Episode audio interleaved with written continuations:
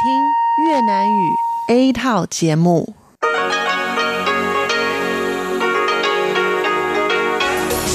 Đây là Đài Phát thanh Quốc tế Đài Loan RTI.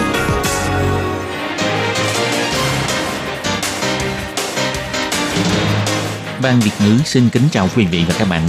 Đây là chương trình Việt ngữ Đài Phát thanh RTI được truyền đi từ Đài Loan.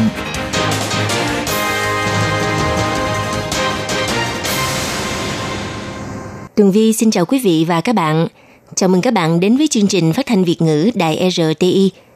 Các bạn thân mến, hôm nay là thứ ba, ngày 30 tháng 4 năm 2019, tức là 26 tháng 3 âm lịch năm kỷ hợi. Chương trình Việt ngữ của Đài RTI hôm nay sẽ được mở đầu bằng bản tin thời sự Đài Loan. Tiếp theo là phần tin vắn lao động nước ngoài.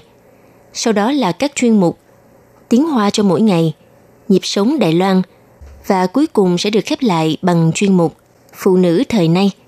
Trước tiên xin mời quý vị và các bạn cùng theo dõi nội dung tấm lược của bản tin thời sự Đài Loan. Tổng thống Thái Anh Văn hy vọng Đài Loan và Nhật Bản cùng duy trì ổn định hòa bình khu vực. Hồng Kông biểu tình dự luật dẫn độ sang Trung Quốc. Thủ tướng Đài Loan Tô Trinh Sương nói, một đất nước hai chế độ là lời nói không có thật. Đài Loan tiến quân vào thị trường vật liệu xây dựng xanh, bảo vệ môi trường tại Thái Lan. Phong mưa đầu hạ đầu tiên trong năm sẽ đi vào đất liền vào ngày 1 tháng 5. Ra mắt trung tâm nhạc trẻ thịnh hành Đài Bắc Taipei Music Center TMC. San hô Favia Faveur đẻ trứng đẹp như biển sao lung linh trên biển Khẩn Đinh. Sau đây xin mời quý vị cùng theo dõi nội dung chi tiết.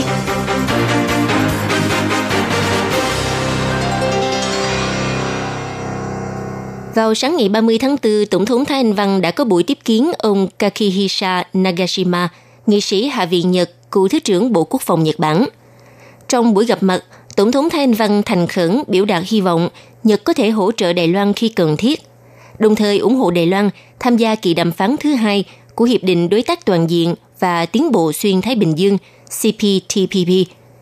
Ngoài ra, đối diện với sự tăng cường hoạt động quân sự trên khu vực Biển Đông Hải của Trung Quốc, Tổng thống Thái Anh Văn hy vọng Đài Loan và Nhật Bản có thể cùng hợp tác nỗ lực duy trì ổn định hòa bình khu vực Ấn Độ-Thái Bình Dương.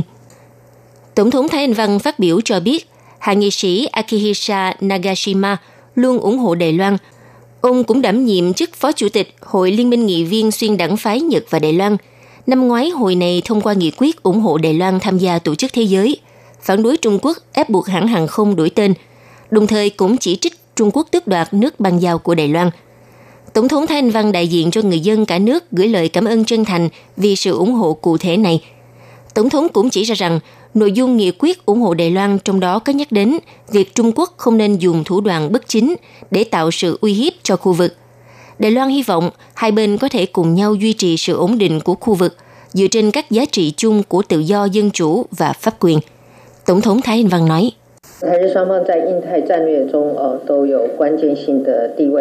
Nhật Bản và Đài Loan cả hai đều có vị thế chiến lược quan trọng tại khu vực Ấn Độ-Thái Bình Dương. Hiện tại các hoạt động của Trung Quốc trên biển Đông Hải ngày càng có xu hướng gia tăng. Tôi cũng hy vọng chúng ta có thể cùng nỗ lực duy trì hòa bình ổn định khu vực Ấn Độ-Thái Bình Dương. Tổng thống cho biết thêm, hai nước Nhật Bản và Đài Loan có sự trao đổi mật thiết trong hợp tác kinh tế và lượng du khách hai nước qua lại cũng rất nhiều. Năm ngoái trong hội nghị kinh tế Nhật Đài cũng đã thành công ký kết nhiều hiệp định hợp tác quan trọng – tin rằng trong tương lai sẽ mở ra phương hướng hợp tác kinh tế phong phú đa nguyên hơn. Đồng thời kỳ vọng Nhật Bản tiếp tục đẩy mạnh ủng hộ Đài Loan tham gia phiên đàm phán thứ hai của Hiệp định Đối tác Toàn diện và Tiến bộ Xuyên Thái Bình Dương, giúp quan hệ hai nước thêm phần kháng khích. Tổng thống Thái Anh Văn nói, Tôi cũng chân thành hy vọng bạn bè Nhật Bản có thể cung cấp cho chúng tôi sự hỗ trợ cần thiết để ủng hộ Đài Loan tham dự vòng đàm phán CPTPP lần thứ hai – trong cấu trúc CPTPP hiện tại, Nhật Bản là một trong những nền kinh tế quan trọng và có sức ảnh hưởng lớn nhất.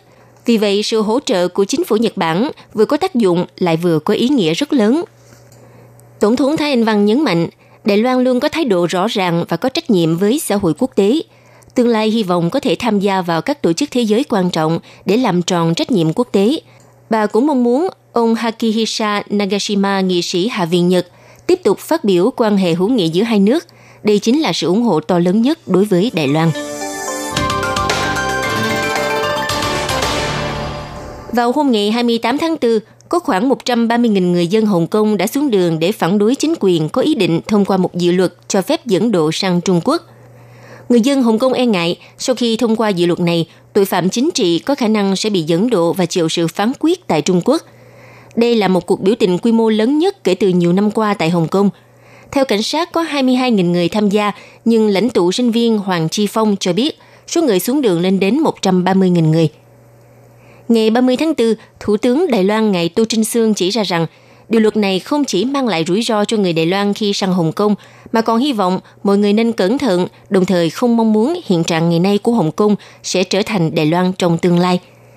Thủ tướng Tô Trinh Sương nói, 光一个言论自由，光一个活动，都会把年轻人抓去关好几年。chỉ riêng về vấn đề tự do ngôn luận, chỉ một hoạt động thôi mà có thể bắt giữ một thanh niên trong suốt nhiều năm.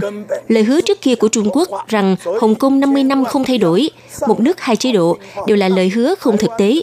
Cho nên chúng ta đừng bị lừa bởi những lời nói đường mật. Tự do dân chủ của Đài Loan chúng ta phải trải qua bao nhiêu năm phấn đấu mới có được. Nhất định phải duy trì, phải duy trì thật tốt.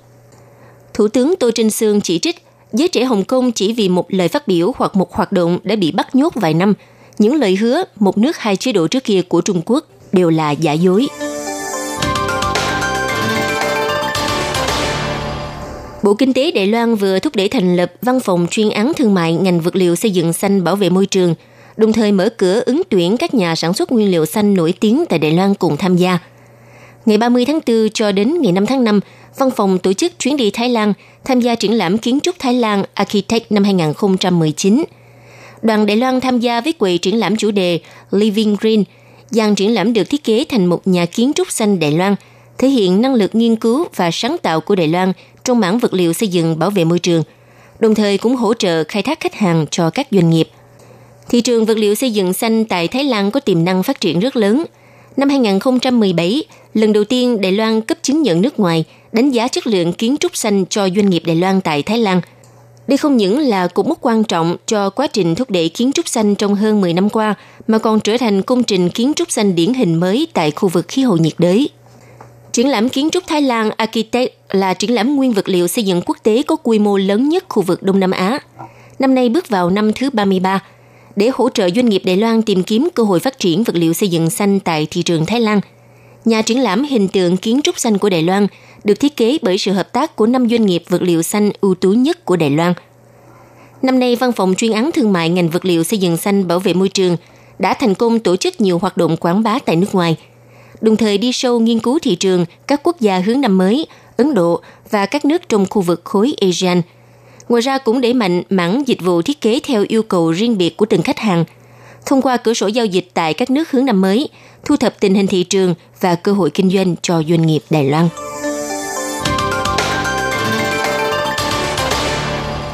Cục khí tượng Trung ương cho biết, hôm nay ngày 30 tháng 4 nhiệt độ khắp nơi vẫn nóng bức, đặc biệt tại Đài Đông do ảnh hưởng hiện tượng phơn gió sau khi vượt qua núi, trở nên khô và nóng lên đến mức cảnh báo màu vàng. Tuy nhiên, bắt đầu từ ngày mai là thời điểm bước vào mùa mưa đầu hạ tháng 5 và tháng 6. Đợt phong mưa đầu hạ đầu tiên trong năm sẽ tràn vào đất liền, mang lại mưa dông trong 3 ngày liên tiếp. Cho đến cuối tuần phong mới rời khỏi Đài Loan. Tuy nhiên, đến thứ hai tuần sau lại hình thành thêm đợt phong mưa đầu hạ thứ hai – vì thế, thời gian ảnh hưởng bởi phong mưa đầu hạ sẽ kéo dài khá lâu. Theo nhân viên dự báo thời tiết Ngũ Uyển Hoa nói, ngày mai thời tiết Đài Loan sẽ chịu ảnh hưởng bởi đợt phong mưa đầu hạ đầu tiên trong năm. Thời tiết các nơi sẽ không ổn định, dự đoán vùng Bắc Bộ, Trung và Nam Bộ cùng các khu vực Đông Bắc Bộ sẽ xuất hiện mưa dông và mưa rào từng cơn. Đồng thời cũng có khả năng có mưa lớn và rất lớn cục bộ, còn những nơi khác sẽ có mưa rào trong thời gian ngắn. Trong thời gian chịu ảnh hưởng phong mưa đầu hạ, nhiệt độ phía Bắc Đài Loan ngày 1 tháng 5 có khả năng giảm xuống còn 27 độ C. Các nơi khác có nhiệt độ mát mẻ. Đến ngày 2 và ngày 3 tháng 5, phong di chuyển đến eo biển Ba Sĩ, nhiệt độ Đài Loan sẽ giảm xuống thêm 2 độ, dễ chịu và mát mẻ hơn những ngày trước đó.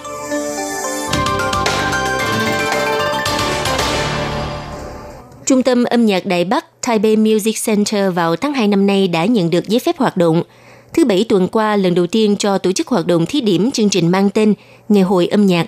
Nhằm để thử nghiệm chức năng hiệu ứng âm thanh, ban tổ chức còn mời hơn 1.400 người dân đảm nhiệm vai trò người kiểm thính, đồng thời cũng tiến hành kiểm tra không gian tiếng ồn và phương hướng ra vào của trung tâm TMC. Nhà biểu diễn tại trung tâm TMC có sức chứa lên đến 6.000 người. Đây là một trung tâm biểu diễn chuyên nghiệp được thiết kế dành cho các hoạt động âm nhạc trẻ thịnh hành. Sự có mặt của trung tâm TMC giúp cải thiện tình trạng thiếu nhà biểu diễn quy mô trung bình và lớn trong khu vực Đài Bắc. Lễ hội âm nhạc lần đầu tiên này được kết hợp công tác thử nghiệm không gian bên trong, thiết bị phần cứng, thử nghiệm âm thanh học, đo đạt tiếng ồn và kiểm tra lối ra vào. Thị trưởng thành phố Đài Bắc ngài Kha Văn Triết đã đích thân đến hiện trường xem biểu diễn và cùng tham gia thử nghiệm. Thị trưởng Đài Bắc Kha Văn Triết nhấn mạnh, trung tâm âm nhạc TMC xây dựng trong vòng 15 năm, trải qua nhiều lần đình trệ và tăng kinh phí. Cuối cùng vào tháng 2 năm nay đã nhận được giấy phép, đạt hiệu quả tiến độ tốt hơn so với trung ương – sẽ cho điều chỉnh sửa đổi tùy theo kết quả thử nghiệm để phù hợp với nhu cầu sử dụng tương lai. Dự kiến năm sau sẽ chính thức đưa vào hoạt động. Ngoài ra, các chương trình biểu diễn mang tính thương mại cũng sẽ được thực hiện bắt đầu từ năm sau. Trong năm 2019 này vẫn đang trong giai đoạn chạy thử nghiệm, chỉ tổ chức những chương trình mang tính phi lợi nhuận do chính phủ hoặc các đơn vị thực hiện.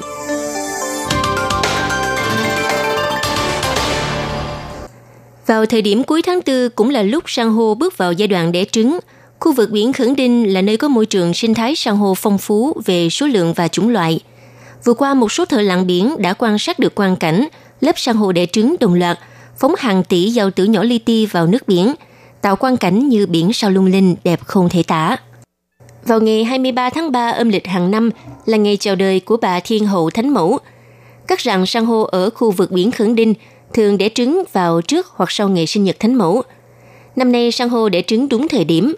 Anh Thái Vĩnh Xuân là một huấn luyện viên lặn biển, cho biết vào túi thứ năm tuần trước, tại ống thoát nước nhà máy điện hạt nhân số 3, anh đã quan sát được lên đến hơn 10 loại san hô đẻ trứng.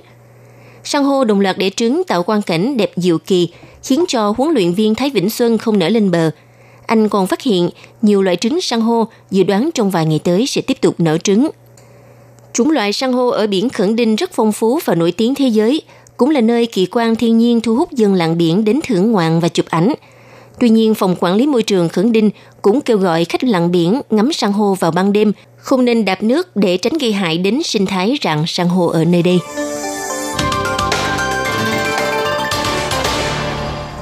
Để giải quyết vấn đề nguy cơ thiếu lương thực, các nhà khoa học hiện nay đã thử tìm các nguồn thức ăn mới. Họ nghiên cứu phát hiện cho biết Côn trùng là loại dầu dinh dưỡng, sinh sản nhanh, bảo vệ môi trường cũng đỡ tốn nước và đất đai. Như dế mèn cũng có chứa cùng loại protein, nhưng chỉ cần tốn 1 trên 11 phần thức ăn so với nuôi bò lấy thịt. Các nhà khoa học cho rằng ăn côn trùng có nhiều tác dụng tốt và là mấu chốt để khắc phục vấn đề nguy cơ lương thực. Theo báo cáo của Liên Hợp Quốc thực hiện vào năm 2013 cho biết, cho đến năm 2050 sắp tới, tốc độ sản xuất lương thực không đuổi kịp tốc độ tăng dân số của trái đất hy vọng côn trùng sẽ trở thành nguồn lương thực thay thế. Nhưng đối với đa số mọi người, điều khó khăn nhất là phải vượt qua trở ngại về tâm lý. Quý vị và các bạn thân mến, vừa rồi là bản tin thời sự Đài Loan do Tường Vi biên tập và thực hiện. Xin cảm ơn sự chú ý lắng nghe của các bạn.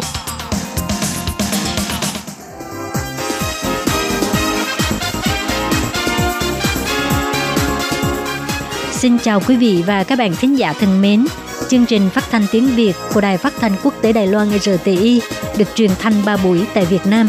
Mỗi buổi phát 1 tiếng đồng hồ. Buổi phát chính vào lúc 6 giờ đến 7 giờ tối hàng ngày giờ Việt Nam qua tần số SW 9425 kHz với sóng dài 19 m.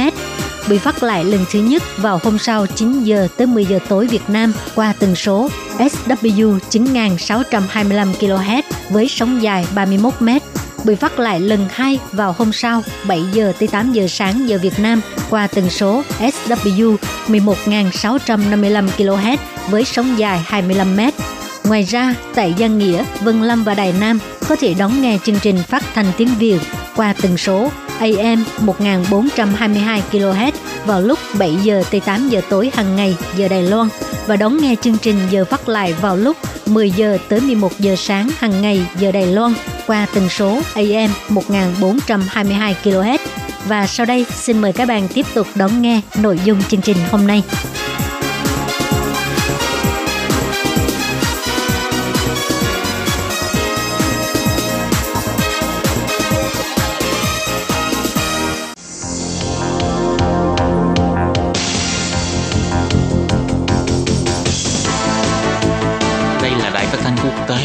Loan LTI, truyền thanh từ Đài Loan, Trung Hoa Dân Quốc.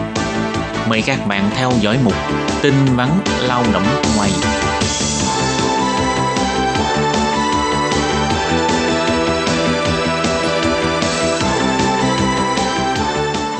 Hoàng Lam xin chào tất cả các bạn. Thúy Anh xin kính chào quý vị và các bạn. Chào mừng các bạn đến với chuyên mục tin vắn lao động nước ngoài ngày hôm nay. Trong chương mục hôm nay, Hoàng Lam và Thúy Anh xin chia sẻ với các bạn về việc chủ thuê phải lưu ý khi xin giấy phép tuyển mộ lao động nước ngoài. Tại vì Đài Loan thiếu hụt điều dưỡng viên gia đình. Để giải quyết vấn đề này, chính phủ Đài Loan đã áp dụng nguyên tắc mang tính bổ sung, mở cửa du nhập kháng hộ công người nước ngoài tại nhà, tức là điều dưỡng viên tại nhà đó, để giúp công việc điều dưỡng chăm sóc người bệnh hoặc là người đi lại bất tiện tại nhà. Sau khi chủ thuê được cấp giấy phép tuyển mộ lao động nước ngoài, thì có thể du nhập kháng hộ công người nước ngoài tại nhà để giúp công việc điều dưỡng chăm sóc nhằm giúp chủ sử dụng lao động thuộc diện gia đình được cấp nhanh giấy phép tuyển mộ lao động nước ngoài. Bộ Lao động nhắc nhở chủ sử dụng khi lần đầu tiên xin giấy phép tuyển mộ lao động phải kiểm tra lại giấy tờ để xin giấy phép có đầy đủ hay không. Và sau đây thì anh xin giới thiệu với các bạn những nguyên nhân thường gặp phải bị trả lại hồ sơ hoặc là yêu cầu bổ túc hồ sơ khi chủ thuê xin giấy phép du nhập kháng hộ công người nước ngoài.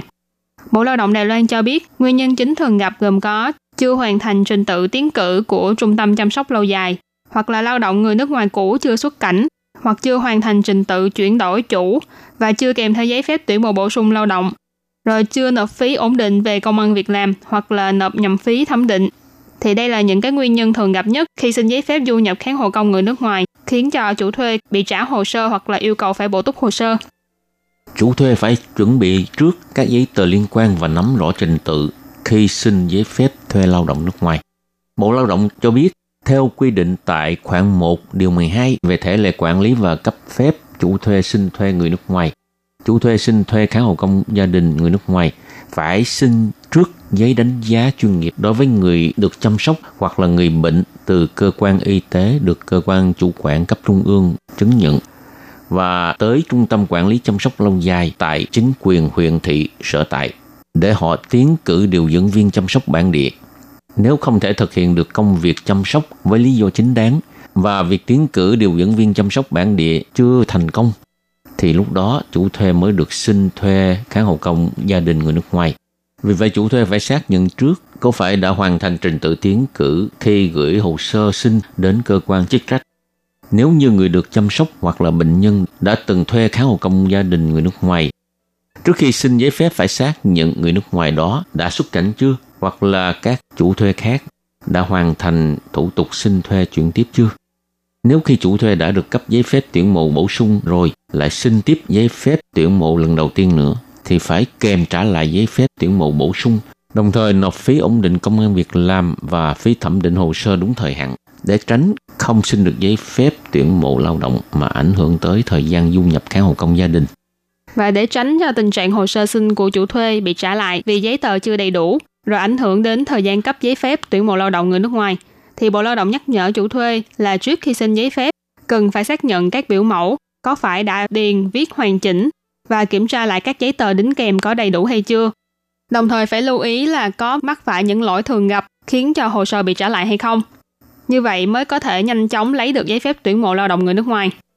Khi chủ thuê có thắc mắc về việc xin thuê kháng hộ công gia đình người nước ngoài, ngoài việc có thể đến xin hỗ trợ ngay tại cơ quan chủ quản hành chính của chính quyền địa phương, cũng có thể gọi điện đến số điện thoại 02 8995 6000 của Bộ Lao động để xin tư vấn. Ngoài ra thì về các quy định pháp luật liên quan đến việc xin giấy phép tuyển mộ kháng hộ công gia đình người nước ngoài và tra cứu về tiến độ xin cấp giấy phép đều có thể vào trang web của Sở Phát triển Nhân lực Lao động thuộc Bộ Lao động để tra cứu. Địa chỉ trang web tại 3W www.vkda.gov.tvk Các bạn thân mến, vừa rồi là chuyên mục tin vắn lao động nước ngoài của hôm nay. Hoàng Lam và Thúy Anh đã chia sẻ với các bạn về thông tin chủ thuê phải lưu ý các việc khi xin giấy phép tuyển mộ lao động nước ngoài đến đây xin tạm chấm dứt. Cảm ơn các bạn đón nghe. Hẹn gặp lại các bạn vào tuần sau cũng vào giờ này. Bye bye. Bye bye.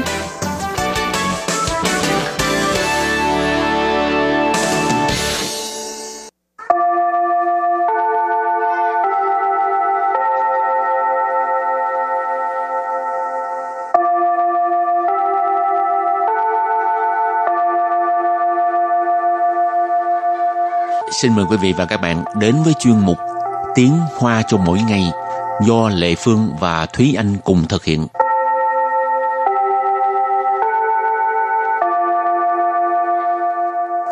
Thúy Anh và Lệ Phương xin kính chào quý vị và các bạn. Chào mừng các bạn đến với chuyên mục Tiếng Hoa cho mỗi ngày ngày hôm nay. Lệ Phương thấy bây giờ đàn ông thời nay á, phải biết một cái câu như thế này ha. Sen chỗ, quan chỗ, đâu là của chỗ. Ừ, nhưng mà thật ra câu này thì cũng không nhất thiết là phải đàn ông hay là phụ nữ biết nếu như mình đã thực sự làm sai thì mình dũng cảm nhận lỗi thôi không cái này đàn ông nhất là người đã làm chồng á lúc nào cũng phải nói câu này Sen chou wan chou đều là tôi chou ha, bất kể là đúng hay sai. Ừ. Sen chou wan chou đều của tôi chou, có nghĩa là ngàn sai, vạn sai đều là anh sai. Ừ. Ồ, có ông chồng lý tưởng này cũng tốt ha. Thì anh có chưa? Vẫn đang tìm kiếm trong hàng vạn người, hàng triệu người trên thế giới. rồi chúc Thùy Anh à, mau chóng tìm được một người như vậy ha rồi hôm nay mình học hai câu câu thứ nhất tại anh hết làm em xấu hổ trước mặt người thân câu thứ hai xin lỗi em ngàn sai vạn sai đều là anh sai bây giờ chúng ta lắng nghe cô giáo đọc hai câu mẫu này bằng tiếng hoa 都是你啦，害我在亲戚面前出糗。对不起，老婆，千错万错都是我的错。 Thúy Anh xin giải thích câu mẫu số 1. Đâu sư nì là. Đâu sư nì là. Đâu sư là đều là. Nì ở đây mình dịch là anh. Cho nên đâu sư nì là. Ở đây ngữ khí câu này là của trách, trách mắng. Cho nên là tại anh hết. Hai wo. Hai wo là khiến cho em, hại em. Chính chỉ Chính trị là người thân, thân thích. Miền chén Miền chén là trước mặt. Chu chiều Chu chiều là xấu hổ, mất mặt. Và sau đây chúng ta hãy cùng lắng nghe cô giáo đọc lại câu mẫu bằng tiếng Hoa. Đâu là nì là, hại wo zài qīn qī miàn qiān chú qiǒu.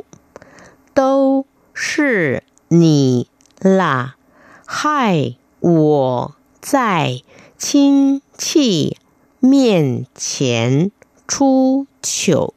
Câu này có nghĩa là tại anh hết làm em xấu hổ trước mặt người thân. Và câu thứ hai, xin lỗi em, ngàn sai, vàng sai, đều là anh sai. 对不起，老婆，千错万错都是我的错。 Bây giờ Lê Phương xin giải thích câu 2. 对不起， Tôi bố sĩ có nghĩa là xin lỗi. lão phố lão phố là vợ ha bà xã Chien chua, vạn chua. Chien tức là ngàn, chua là sai ha, lỗi lầm. Vạn chua, vạn là vạn. Đâu sư. Đâu sư đều là. Wo de chua. Wo de chua tức là lỗi của anh. Và bây giờ thì chúng ta lắng nghe cô giáo đọc câu mẫu này bằng tiếng Hoa. 对不起，老婆，千错万错都是我的错。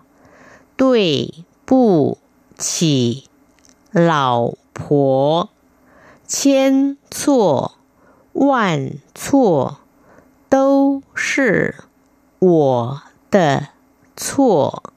Câu vừa rồi là xin lỗi em, ngàn sai, vạn sai đều là anh sai. Và sau đây chúng ta hãy cùng đến với phần từ vựng mở rộng.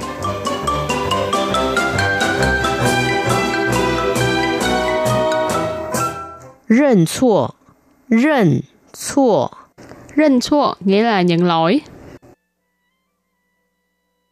道歉，道歉， Tao xin có nghĩa là xin lỗi. 改过，改过， Cải qua là sửa chữa lỗi lầm.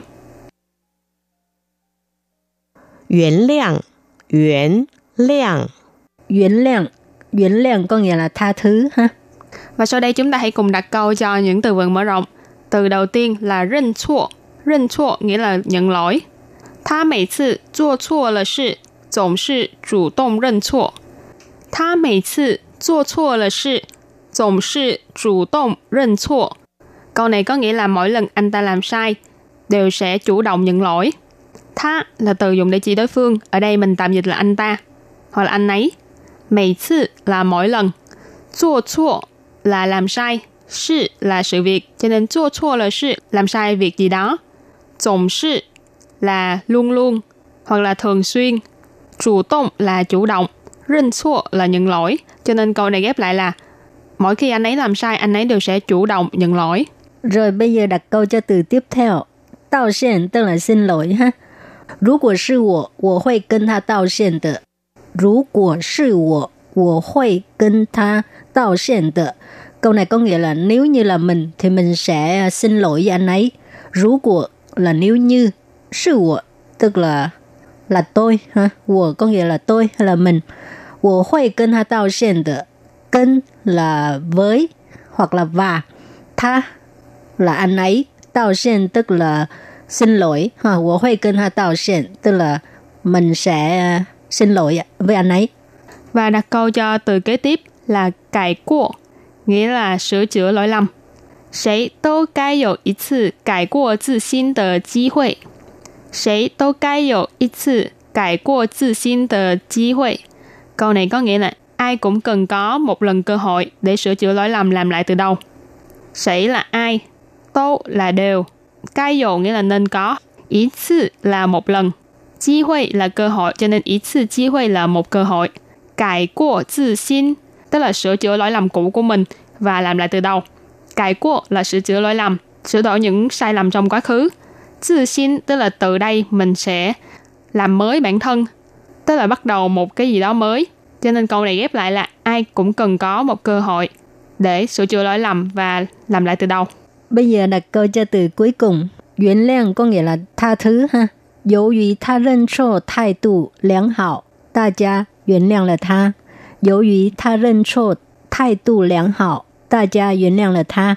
Câu này có nghĩa là do cái thái độ nhận lỗi của anh ấy rất tốt cho nên mọi người đều tha thứ cho anh ấy. Dấu dụy có nghĩa là do. Tha, anh ấy, lên trô hồi nãy học qua rồi ha. Tức là nhận lỗi. Thái độ có nghĩa là thái độ. Lẻng hào tức là tốt, thái độ lãng hào tức là thái độ tốt. ta cha là mọi người, Yến lượng có nghĩa là tha thứ, Yến lượng là tha, tức là tha thứ cho anh ấy, đặt tha thứ cho anh ấy. Và sau đây chúng ta hãy cùng ôn tập lại hai câu mẫu của ngày hôm nay.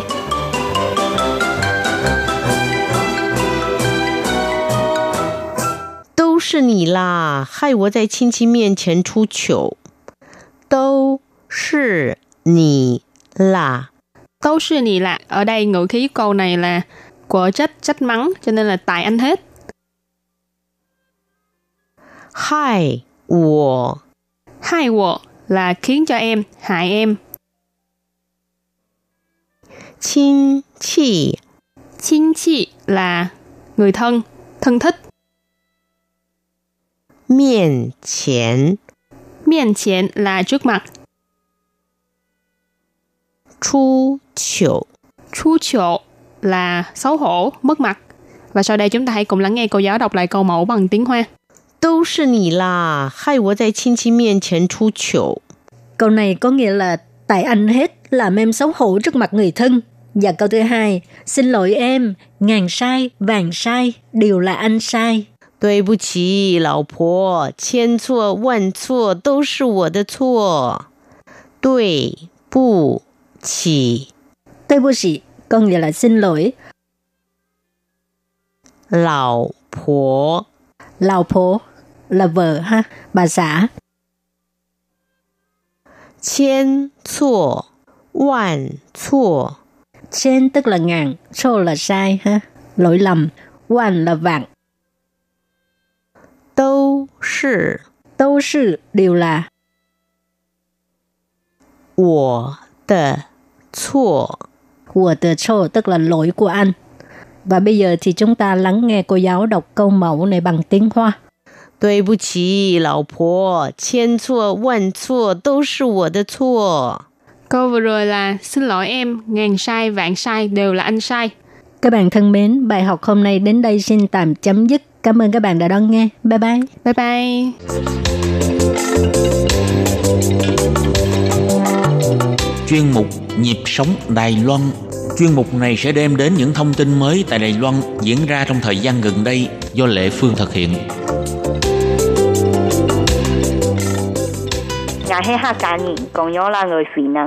Các bạn thân mến, các bạn có nghe hiểu câu nói vừa rồi không nào? Thì câu nói đó là có hai thứ tiếng lần á.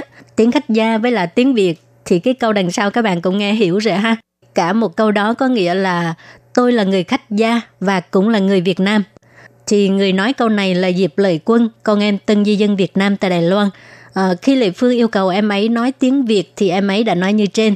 Thì đó cũng là câu nói mà em rất muốn nói lúc lên khăn đài nhận giải thưởng à, đại sứ thân thiện. Nhưng do quá hồi hộp cho nên em đã quên nói. Và bây giờ thì nhân cơ hội tham gia chương trình nhịp sống Đài Loan em ấy đã dùng tiếng khách gia và tiếng Việt để giới thiệu bản thân mình. Chị các bạn thân mến, Diệp Lợi Quân là con em của người Việt Nam tại Đài Loan. Quân hiện đang học trường cấp 3 Tam Nghĩa, huyện Miêu Lực. Thì vừa qua em đã đoạt giải Đại sứ thân thiện là một trong những hạng mục giải thưởng tình nguyện viên thanh thiếu niên xuất sắc. Thì giải thưởng này là do công ty bảo hiểm nhân thọ Prudential và Hiệp hội các hiệu trưởng trường trung học của Mỹ phát khởi.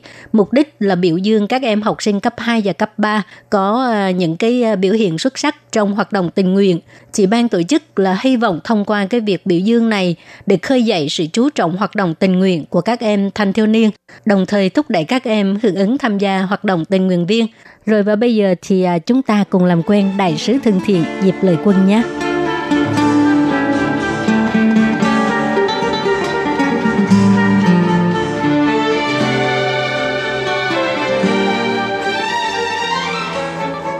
Chào Quân, trước tiên mời em giới thiệu đôi lời về mình. Em tên là Diệp Lệ Quân, năm nay 17 tuổi, hiện đang học ngành quản trị nhà hàng và dịch vụ ăn uống, trường cấp 3 Tâm Nghĩa, huyện Miêu Lực. Hiện giờ chị em đã xin học được cái ờ, khoa công tác xã hội trường Đại học tỉnh Nghi. Oh, chúc mừng em ha. À, vừa rồi em đoạt giải đại sứ thân thiện. Vậy em có thể chia sẻ với mọi người về cái ờ, cảm nghĩ của em khi biết mình đoạt giải không? 听到自己的名字的时候，我真的是感觉就是一整个不可置信。站上 khi nghe gọi tên mình, em thật sự là không tin nổi. Và khi đứng trên khán đài để mà nhận thưởng thì cái um, nước mắt em nó cứ sắp trào ra. À, em có một người dì Việt Nam, dì ấy đã ảnh hưởng em rất là nhiều. Chính vì là người đưa em đi đến công việc tình nguyện viên. Cho nên khi được trao giải thưởng, điều đầu tiên mà em nghĩ trong lòng đó là dì ơi, dì có nhìn thấy không ạ? À? Thì à, chị nghe nói là trước khi còn sống, dì em thường dẫn em đi làm từ thiện. Thì đây là một câu chuyện như thế nào? À, em có thể chia sẻ với mọi người không? Hồi nhỏ, dì em thường dẫn em đi thăm viếng những người nghèo khó. Lúc đó em thực sự là không hiểu tại sao dì phải dẫn em đi làm những cái việc này. Đến năm em học lớp 5 thì dì của em mắc bệnh ung thư. Khi em về Việt Nam thăm dì thì dì dẫn em đi thăm những người có hoàn cảnh khó khăn. Lúc đó em cảm thấy sao dì dạy dột như thế? Bị bệnh nặng như vậy mà còn quan tâm đến người khác. Và đến năm em học lớp 7 thì dì đã qua đời. Dì em là người dẫn dắt em, là động lực thúc đẩy em tiến về phía trước.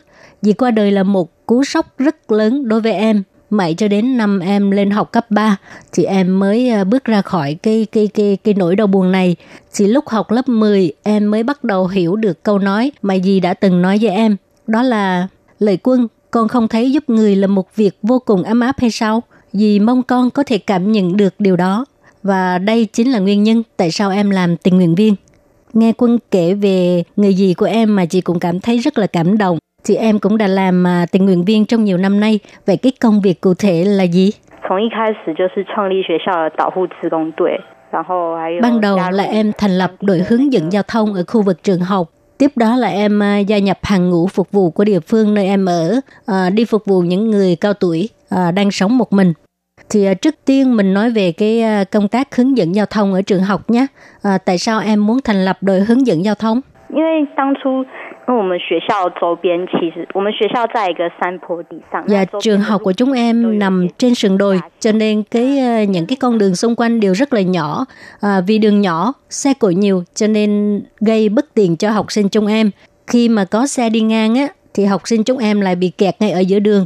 thì à, giáo viên là cựu quân nhân của trường em có chú ý tới cái à, tình hình này cho nên mới hỏi tụi em là có đồng ý thành lập đội hướng dẫn giao thông của trường học không để mà bảo vệ cho cái à, sự an toàn giao thông của học sinh khi đến trường và tan trường thì tụi em đồng ý và kể từ đó thì chúng em luôn đến sớm và về trễ hơn các bạn để mà hướng dẫn giao thông. Thì hiện nay đội hướng dẫn giao thông tổng cộng là có 54 bạn tham gia và em là đội phó ạ. Wow, phải đến sớm về trễ, chắc chắn sẽ rất là vất vả ha. Dạ ban đầu thực sự là rất vất vả bởi vì mới đầu cái ờ, số người tham gia không có nhiều cho nên hầu như ngày nào tụi em cũng phải ờ, ờ, tham gia giữ gìn trật tự an toàn giao thông rất là cực và cũng có nhiều bạn là không muốn đến sớm về trễ như vậy, thậm chí còn muốn rút lui, nhưng mà rồi cũng quen dần và tụi em cũng không còn cảm thấy vất vả, mệt nhọc như ban đầu. À, cái tinh thần phục vụ của các em thật là đáng trân trọng ha. Thì em đã dùng cách nào mà có thể kêu gọi được nhiều người tham gia như vậy? 可能算是我的个性使然吧，就是一开始只有我跟队 Có lẽ là do tính của em. Ban đầu thì chỉ có em nè, rồi đội trưởng và một vài người bạn tham gia mà thôi. Thì sau đó người này lôi kéo người kia tham gia. Và em cũng kêu gọi những bạn mà ở ờ, khu vực gần trường á, tham gia. Thì em nói với các bạn rằng là nếu mà tham gia vào đội hướng dẫn giao thông á, thì à, sẽ được thưởng này nọ. Rồi à, thỉnh thoảng chúng em cũng có tổ chức ăn liên hoan. Thì nói chung là dụ dỗ để cho các bạn tham gia. À, thì đây cũng là một cách rất hay đó ha, biết dụ dỗ người ta tham gia. Thì sau khi tham gia công tác tình nguyện thì cái à, à, gặt hái lớn nhất của em là gì? 其实一开始我就是对自己就是非常的不自信，然后 Thực ra hồi mới đầu em là một đứa trẻ không có tự tin và lúc nào cũng ờ, rất là tiêu cực. Sau khi làm tình nguyện viên thì em nghĩ là mình không thể cứ ờ, tiêu cực như vậy mà phải tích cực hơn, lạc quan hơn. Như vậy mới có thể nở nụ cười trên môi khi phục vụ người khác. À, giống như dì em hồi xưa vậy. Nụ cười của dì em lúc đi giúp đỡ người nghèo nó cứ in đậm trong ký ức của em, không làm sao quên được. Nghe quân kể thì chị cũng cảm nhận được là em có một cái tình cảm rất là sâu đậm đối với dì của em ha. Chị em có biết nói tiếng Việt không? Em nói chuyện với dì em bằng tiếng gì? một chút chút, một chút điểm. Thì biết tiếng Việt một chút chút. Mẹ em nhiều khi dùng tiếng Việt để mà nói chuyện với em. Em biết nghe nhưng mà nói thì hơi kém, cho nên em thường dùng tiếng Hoa để à, trả lời mẹ em. À, dì em cũng biết đôi chút tiếng Hoa, cho nên hai dì cháu mỗi khi mà nói chuyện á là dùng tiếng Hoa. Đôi lúc á, à, dì đang nói chuyện nghiêm túc với em nhưng mà dì nói sai ngữ pháp làm cho em phải bật cười Lệ Phương cũng hiểu được, à, Lệ Phương cũng hình dung ra được cái cảnh như vậy, cũng thú vị đó chứ. Thì à, hy vọng lần sau phỏng vấn em thì em có thể dùng tiếng Việt để mà trò chuyện với chị. Rồi thì bây giờ mình trở về cái à, câu chuyện làm tình nguyện viên, đi thăm hỏi các cụ già neo đơn. Hiện giờ thì em à, làm cái công việc này như thế nào? 我其实不止在当地服务团体，我还有去 Dạ em Ờ, không chỉ Giáo đi Lý phục Sai vụ Nghị ở địa Ban phương Trưởng em, Ban Thái mà em còn đi đưa cơm hộp đến uh, Hậu Lị, Hậu Lý, Đài Trung cho các cụ già neo đơn. Ở Miêu Lực tức là nơi em ở thì em nấu canh rồi à, bổ sung thêm những cái món ăn cho các cụ già. Rồi à, thỉnh thoảng chúng em cũng có tổ chức hoạt động tức là làm cháu của các cụ già trong một ngày. Mục đích là để cho các cụ già neo đơn có được cái cảm giác hạnh phúc khi có con cháu bên cạnh. Còn ở Hậu Lị Đài Trung thì em chuẩn bị cơm hộp à, gồm có hai món ăn đó là trứng và thịt và có thêm một phần à, trái cây đem đến cho các cụ già ở đó. Khi em làm tình nguyện viên ở Đài Trung này thì mới phát hiện à, thực ra mỗi một cụ già neo đơn là đều có nhu cầu khác nhau. Chẳng hạn như ở à, khu vực Hậu Lì Đài Trung, à, nhu cầu lớn nhất của các cụ già sống một mình ở đây là thức ăn. Chúng em chọn những ngày mà cơ quan chính phủ không cung cấp thức ăn cho họ để đem cơm hộp đến cho các cụ già ở đây. Như vậy là có thể đáp ứng nhu cầu về mặt ăn uống. À, em nghe nhân viên công tác xã hội nói là có một số cụ già ở đây phải tìm thức ăn ở thùng rác để mà ăn. Em nghe mà cảm thấy đau lòng vô cùng. Ừ, thấy thương quá hả? Ý chị nghe nói em còn tự làm bánh mì để tặng cho các cụ già nữa phải không? 呃，有啊，就是因为我自己是餐饮科，嘿那那时候我就想 Dạ 说 có, tại 我是 vì 餐 à, 饮科 em 那 học 我 ngành 在 quản trị nhà hàng và dịch vụ ăn uống mà, cho nên em nghĩ là phải đem cái gì đó của lớp mình cho các cụ già. Thì lúc đó là em đang học lớp 11 đang tập làm bánh mì để mà thi chứng chỉ ba thì trong cái thời gian tập làm này á tụi em phải làm rất là nhiều à, cho nên ăn cũng không hết rồi à, sau đó để lâu quá bánh mì nó nổi mốc phải đem đi vứt. Em thấy như vậy là quá lãng phí, cho nên đã kêu gọi các bạn học là quyên bánh mì cho em. Rồi sau khi tan học thì em đi tặng cho các cụ già ở Tâm Nghĩa Miêu Lực. Em thấy đây là một cái à, hoạt động rất là thành công. À, ví dụ như lúc đó có một cụ già bị bệnh phải nằm viện thì cụ ấy không lo cho bản thân mình mà chỉ lo cho hai đứa cháu bị bệnh tâm thần không có gì để ăn. Thì vừa đúng lúc đó là tụi em à, có đem bánh mì đến tận nhà cho hai đứa cháu của cụ. Thì lúc này cụ ấy mới hết lo lắng và yên tâm chữa bệnh thì à, cái việc này đã làm cho em cảm thấy rất là hạnh phúc vì mình đã làm được một cái gì đó rất có ích cho người già. Người nhà của em có ủng hộ em làm tình nguyện viên không? Ban đầu người nhà của em cứ bảo em phải học hành cho tốt và kêu em ngày nghỉ cũng đừng có thường đi làm những việc như vậy. Nhưng mà xét cho cùng thì trong cái năm mục tiêu giáo dục ờ, đứng hàng đầu đó là giáo dục đạo đức cho nên dần dần người nhà cũng ủng hộ em, yên tâm để cho em đi làm tình nguyện viên. Nhưng nhiều khi em quá nhiệt tình, bỏ ra quá nhiều thời gian cho những việc này cho nên người nhà thường bắt em phải ở nhà làm tốt bổn phận của mình thì sau đó mới làm những việc của xã hội. Thì cũng đúng ha, em phải làm tốt bổn phận của mình này, tức là phải học hành cho tốt, rồi ở nhà cũng phải làm việc nhà giúp đỡ cha mẹ đúng không? Rồi mới đi giúp đỡ người khác. Ý mà mẹ của em có đi theo em làm tình nguyện viên không? Ừ, à. Dạ không, nhưng mà vì mẹ em là người Việt Nam, cho nên em muốn sau này em sẽ ờ, mở rộng cái ờ, đối tượng giúp đỡ, đó là cộng đồng tân di dân. Ừ, ý nghĩ này rất là tốt, thì chị cũng tin em là sẽ làm được. À, mà sau khi đoạt giải đại sứ thân thiện, em sẽ được sang Mỹ để giao lưu với các bạn trẻ cũng là tình nguyện viên như em, đúng không? Ờ, dạ, tháng năm em sẽ đi Mỹ tham gia hoạt động giao lưu với các bạn tình nguyện viên quốc tế, à, đi khoảng 10 ngày. Mỗi lần mà nghĩ đến việc này là em cảm thấy rất là phấn khích, nhưng mà cũng có chút uh, uh, lo sợ và hồi hộp.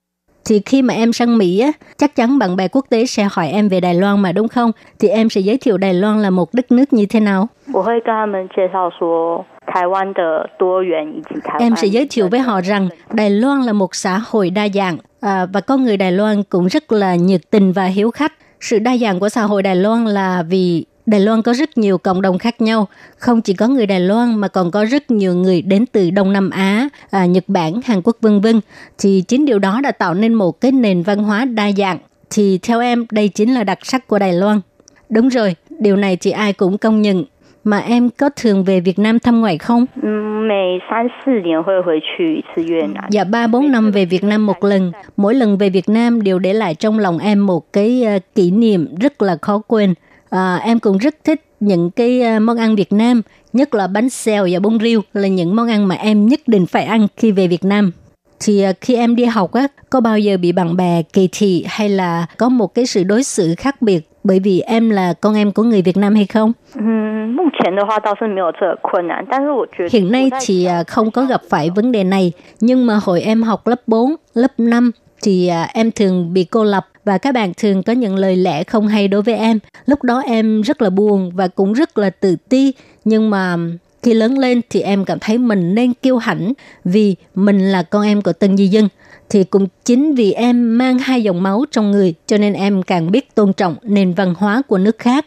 Và mỗi khi có người nói về cộng đồng tân di dân với cái vẻ khinh thường thì em sẽ lập tức đáp trả. Và sau này em sẽ học ngành công tác xã hội và điều mà em muốn làm đó là sẽ ờ, phụ đạo con em của tân di dân vì em không muốn các em đó từ lúc còn nhỏ là đã cảm thấy tự ti, không có thích cái thân phận của mình giống như em hồi nhỏ vậy.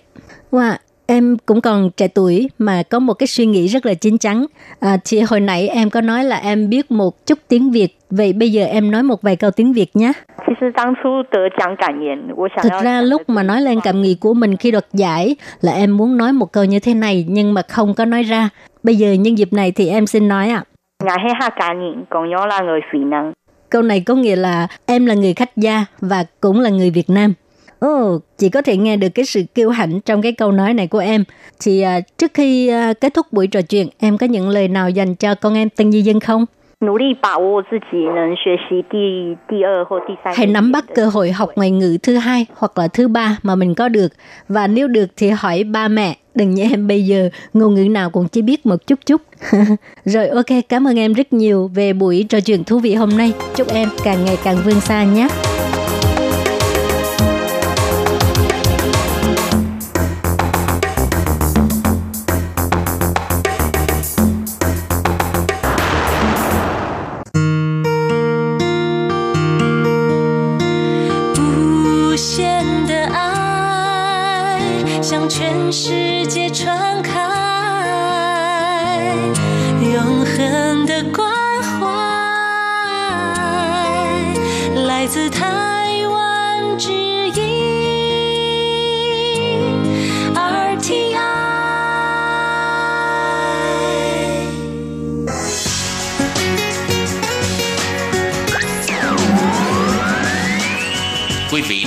Nghe chương trình Việt ngữ Đài RTI truyền thanh từ Đài Loan.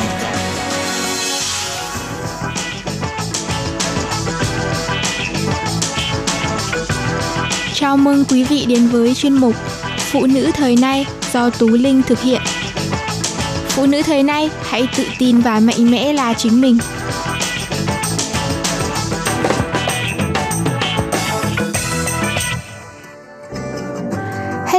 Chào mừng các bạn đến với chương trình Phụ nữ thế này. Mở đầu chương trình sẽ là tâm sự của một người mẹ muốn nói về đứa con gái yêu dấu của mình. Ba năm nữa mẹ có thể đuổi con ra khỏi nhà. Mẹ nói không sai đâu, con phải dè chừng dần đi. Bởi vì việc gì cũng có thể xảy ra được mà. Khi con tròn 18 tuổi, có hai trường hợp như thế này. Một, con đỗ vào học đại học, mẹ sẽ hỗ trợ con trong khả năng của mẹ cho đến khi con tốt nghiệp ra trường hoặc tìm được việc. Hai là con sẽ lựa chọn đi làm, con không lựa chọn đại học không sao cả. Mẹ ủng hộ mọi quyết định của con và tất nhiên, trong trường hợp này, con phải tự lo cho bản thân thôi. Dù sao theo quan điểm của mẹ thì việc tiếp tục học lên ở tuổi 18 vẫn là lựa chọn tốt hơn cả. Con còn có 3 năm trước mắt để đưa ra quyết định của mình. Bố mẹ cũng đã nghĩ đến việc sử dụng phòng của con, có thể đó sẽ là phòng ngủ của bố mẹ con thân yêu à. Con là một cô gái xinh đẹp, thông minh và hoàn hảo trong mắt mẹ. Con biết không, về mọi mặt con đều hơn mẹ. Con thật sự là một cô gái tuyệt vời đấy. Mẹ đã ở bên con 15 năm cơ mà và mẹ không thể nghĩ rằng con gái mẹ lại có thể sở hữu những điều tuyệt vời như vậy. Nếu ai đó luôn có cái nhìn tiêu cực về phía con thì hãy yên tâm là chính mình con nhé, con gái của mẹ. Mẹ không phải hình mẫu để con noi theo, con gái à, mỗi một con người trên thế giới đều khác nhau, chẳng ai giống ai, và con cũng chẳng giống mẹ, con có tính cách riêng của mình, con có quyền thích những thứ mà mẹ không thích, con có quyền bác bỏ các chỉ thị của mẹ, và con sẽ phải tự chịu trách nhiệm cho các quyết định của con. Con tự do lựa chọn, mẹ không trách mắng gì cả. Con có thể trở thành ai bất kỳ mà con muốn.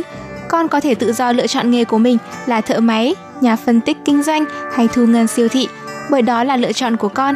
Có thể do con muốn, mẹ cho rằng mẹ không có phận sự gì để can thiệp vào quyết định của con. Con không mắc nợ mẹ điều gì cả. Con thân yêu, mẹ nuôi dưỡng, mong con khôn lớn, trưởng thành không phải để mong con trả ơn mẹ. Mẹ cũng không đòi hỏi con phải chu cấp cho mẹ khi mẹ về già. Con có quyền lựa chọn những điều quan trọng, có ý nghĩa với cuộc đời mình. Cuộc sống là của con, hãy nhớ lấy, con có quyền lựa chọn. Con luôn có một gia đình làm hậu phương vững chắc phía sau. Khi con ra ngoài xã hội, nếu gặp phải bất chắc gì, bố mẹ sẽ luôn ở bên con nếu con cần đến. Bố mẹ sẽ hỗ trợ con, chia sẻ niềm vui, nỗi buồn với con. Bố mẹ luôn sẵn sàng giúp con khi con cần, nhưng tuyệt nhiên sẽ không can thiệp bất cứ điều gì nếu con không lên tiếng. Mẹ có cuộc sống của riêng mẹ, con có cuộc sống của riêng con. Khi con lớn và muốn tự lập, tách khỏi gia đình thì chắc hẳn mẹ cũng nên dành nhiều thời gian để chăm sóc bản thân mình hơn. Còn con, kết hôn với ai, thích ai ghét ai, bỏ phiếu cho ai là việc của con. Quan điểm, niềm đam mê và niềm tin của mẹ không ảnh hưởng gì đến con hết. Con hãy làm những gì trái tim và lương tâm mình mách bảo. Con làm bất cứ điều gì thì mẹ vẫn là mẹ của con, con vẫn là con gái của mẹ. Không ai trên đời có ý định làm tổn thương con hết. Có thể con sẽ thấy điều này kỳ cục, nhưng có một sự thật mẹ cần nói với con đó là tất cả mọi người đều chỉ luôn nghĩ về bản thân, mẹ cũng vậy. Vì thế, họ sẽ luôn làm những gì bản thân cho là đúng đắn nhất dù trong bất kỳ hoàn cảnh nào đi chăng nữa. Và họ cũng chưa nghĩ đến việc rằng khi họ làm điều họ muốn, họ lại vô tình làm tổn thương đến người khác. Con hãy nghĩ đơn giản là vì cuộc sống của con và của họ không giống nhau. Cuộc sống không bao giờ công bằng, không có công thức nào đảm bảo việc thành công hay thất bại, con không thể kiểm soát được thế giới này. Con có thể làm tất cả mọi thứ đúng nhưng kết quả vẫn thất bại. Điều duy nhất con cần để tâm là phải thành thật. Con phải chấp nhận điều đó để dũng cảm nhìn thẳng vào sự thật, hiểu được bản thân, hiểu được những nhu cầu và cảm xúc thực của mình. Thành công của con có thể là thất bại của người khác. Khi con đỗ đại học hay tìm được việc làm, tức là có một người khác đã mất đi cơ hội. Khi con đồng ý hẹn hò với ai đó, thì chàng trai đó có thể là tình đầu của một cô gái khác. Hay đơn giản khi con đi xem phim, chọn được chỗ ngồi đẹp tức là một ai đó đã mất đi chỗ ngồi yêu thích của họ. Mẹ muốn nói điều này không phải để con cảm thấy khổ tâm mà chỉ muốn chỉ ra cho con hiện thực cuộc sống. Bù lại những điều bất hạnh của con rất có thể là niềm vui của những người khác. Người duy nhất con có thể tin tưởng 100% là chính con. Trên đời này chẳng có ai đáng tin 100% cả, dù mẹ là mẹ của con. Vì sao ư? Vì có thể nào mẹ cũng không hiểu được hết những suy nghĩ, những tâm tư của con. Chỉ có con mới biết được mình ra sao. Chẳng phải thỉnh thoảng con vẫn thở dài là mẹ chẳng hiểu con rồi chạy lên tầng đóng cửa đấy sao? Mẹ cũng có một người mẹ giống như con có mẹ vậy, nên mẹ hiểu cảm giác chứ. Nên chỉ có mình con hiểu rõ về bản thân mình mà thôi. Đừng bắt người khác chịu trách nhiệm hộ mình, Đừng sống hèn nhát con gái. Khi con 18 tuổi, con sẽ phải sống xa bố mẹ và tự lập. Con làm những điều con muốn, đi những nơi con muốn. Và nếu con có gây ra hậu quả gì thì bố mẹ không chịu trách nhiệm hộ con. Con phải có trách nhiệm với cuộc đời mình. Hãy nghĩ kỹ trước khi làm, mọi hành động đều có hệ quả. Con không thể đoán trước được hết các thách thức cơ hội nhưng ít nhất là con phải suy nghĩ kỹ trước khi quy định. Càng dự đoán được các hệ quả có thể xảy ra thì con càng dễ chọn ra hành động nào là phù hợp. Con không nhất thiết phải nghe mẹ, những điều mẹ nói phía trên là những điều mẹ đúc rút ra từ cuộc sống của mình. Mẹ mong muốn phần nào những điều đó sẽ giúp cuộc sống của con tốt hơn. Như mẹ đã nói rồi đó, con không nhất thiết phải nghe mẹ. Đừng nghĩ rằng cuộc sống của mẹ con ta tương đồng về mọi mặt. Mẹ nuôi dưỡng con lớn lên là để con sống cuộc sống của riêng con, vì thế con hãy sống theo cách của mình, nhưng đã tự lựa chọn thì đừng bao giờ quay về than vãn với mẹ con nhé. Và đó chính là bức thư mà một người mẹ muốn gửi cho đứa con 15 tuổi của mình, 3 năm trước khi con trở thành người trưởng thành. Ai trong chúng ta cũng đều phải trưởng thành và rời xa vòng tay của bố mẹ. Con gái của mẹ rồi một ngày nào đó cũng sẽ tìm được một người đàn ông mà con yêu mến và muốn được ở bên. Mẹ tin chắc rằng ngày đó sẽ không còn xa đâu. Phụ nữ chúng ta luôn coi tình yêu là một điều gì đó cao cả thiêng liêng và lãng mạn. Tuy nhiên không phải ai cũng hiểu rằng phụ nữ chúng ta thật sự cần gì trong tình yêu. Bạn cứ nghĩ là họ cần một người đàn ông có sắc ư? Không, cái ánh mắt mộng mơ và long lanh như sao hàn chẳng thể cuốn hút họ bằng một ánh nhìn yêu thương chân thành từ một người đàn ông mà trên khóe mắt đã bắt đầu xuất hiện những nếp nhăn. Cái làn da trắng cộng với những đường cong cơ bắp để làm gì khi cái đầu lạnh lùng và một trái tim vô cảm. Hay bạn nghĩ là họ cần một người đàn ông phải có tiền và phải thật nhiều tiền? Câu trả lời lại là không. Bởi tiền thì thực sự bao nhiêu mới gọi là đủ.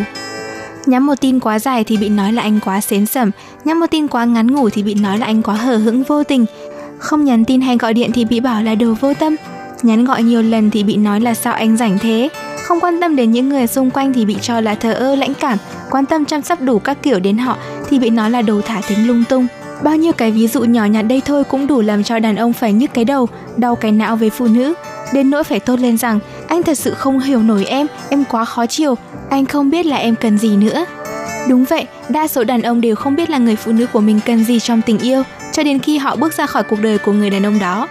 Đàn ông thường than vãn là phụ nữ quá tham lam với những cảm xúc, họ thường đặt ra cho đàn ông những quy định vô hình mà đàn ông phải như thế này, phải như thế nọ. Và khi người đàn ông phải vất vả chiều lòng cái xã hội với những mối quan hệ và những bộn bề trong công việc, nay còn phải chiều thêm cả một người phụ nữ nữa, liệu có áp lực và có đáng không? Thật ra có những luật ngầm hay những quy định vô hình ấy cũng chỉ là những điều kiện cần và đủ để duy trì một tình yêu. Bạn không thể chấp nhận một tình yêu được xây dựng bằng sự giả dối và lọc lừa toàn tính. Phụ nữ cũng vậy. Bạn không thể chấp nhận một tình yêu mà chỉ gặp nhau chào một câu, rồi bỏ mặc nhau về cái guồng quay của cuộc sống ngoài kia. Không thể chấp nhận một người không đủ bản lĩnh để yêu và bảo vệ tình yêu. Phụ nữ cũng vậy thôi. Bởi khi thật sự động lòng mà yêu nhau thì người ta sẽ giữ mình trước những cám dỗ và xem đó là chuyện nên làm vì nhau thay vì than thở là sao lắm thứ đủ điều. Và để trả lời cho câu hỏi liệu có áp lực và có đáng không ở trên thì câu trả lời là có lẽ phụ nữ mới là người chịu áp lực nhất. Xã hội và những người đàn ông đưa ra những điều gọi là hình mẫu cho một người gọi là phụ nữ. Phụ nữ là phải đẹp, đã là phụ nữ thì phải biết làm đẹp và phải đẹp. Đẹp thôi chưa đủ còn phải dịu dàng nết na, thùy mị, hiền lành, hiếu thảo, biết chăm sóc vun vén giữ lửa cho gia đình. Phụ nữ phải có một nghề nghiệp trong tay, phải biết tự mình kiếm tiền để không mang danh nghĩa, ngồi không mà ăn bám chồng. Không những thế phải thật sự tâm lý, vừa là một người mẹ mẫu mực, vừa là một người vợ nữ công gia tránh, lại phải có một chỗ đứng trong xã hội và phải biết chiều chồng. Giữa vô vàn những thứ mà xã hội và người đàn ông cần ở một người phụ nữ, thì họ chỉ cần một điều ở người đàn ông của họ, đó là sự yêu thương và sự thấu hiểu. Đủ yêu thương để thấu hiểu nỗi lòng của người phụ nữ và đủ thấu hiểu sự hy sinh đó để mà yêu thương họ. Tất cả chỉ dừng lại ở chữ đủ mà thôi. Người ta hay truyền tai nhau bảo, phụ nữ lấy chồng như đánh một canh bạc, xinh đẹp giỏi giang cũng không bằng may mắn. Cái may mắn để hạnh phúc ở đây của một người phụ nữ thực chất đơn giản lắm. Các bạn có thấy trên mạng xã hội, ít ai đăng status khoe chồng mình đi làm một tháng mấy chục triệu mà nói là gia đình tôi thật hạnh phúc. Mà họ đăng một đoạn video ngắn đơn giản là lúc họ mang nặng đẻ đau, người chồng luôn ở bên chăm sóc, dìu vợ đi từng bước, giúp họ tập những động tác cơ bản cho máu huyết lưu thông. Hai ngồi đó mà tỉ mỉ bấm từng móng chân vì sợ vợ mình không với tới được. Ấy thế mà bạn có thấy trên dòng trạng thái là một icon yêu thương và dòng chữ, em thật hạnh phúc khi được ở bên anh. Và sau đó là hàng trăm ngàn lượt xe lượt comment đầy khao khát và ghen tị như, cô ấy là người phụ nữ may mắn, ước gì mình cũng được như cô ấy là đủ rồi. Điều mà phụ nữ cần là một người đàn ông để họ phải tốt lên rằng thật sự bến đỗ của mình đây rồi đây chính là người chồng người bạn đời mình hằng mơ ước đó chính là sự yêu thương sự cảm thông sự chia sẻ xuất phát từ trái tim của người đàn ông khi bạn là một người đàn ông có trí trong tình yêu và sự nghiệp thì phụ nữ họ chẳng tiếc gì ngồi ăn bữa cơm chén mắm cùng bạn, cùng bạn tạo dựng tương lai.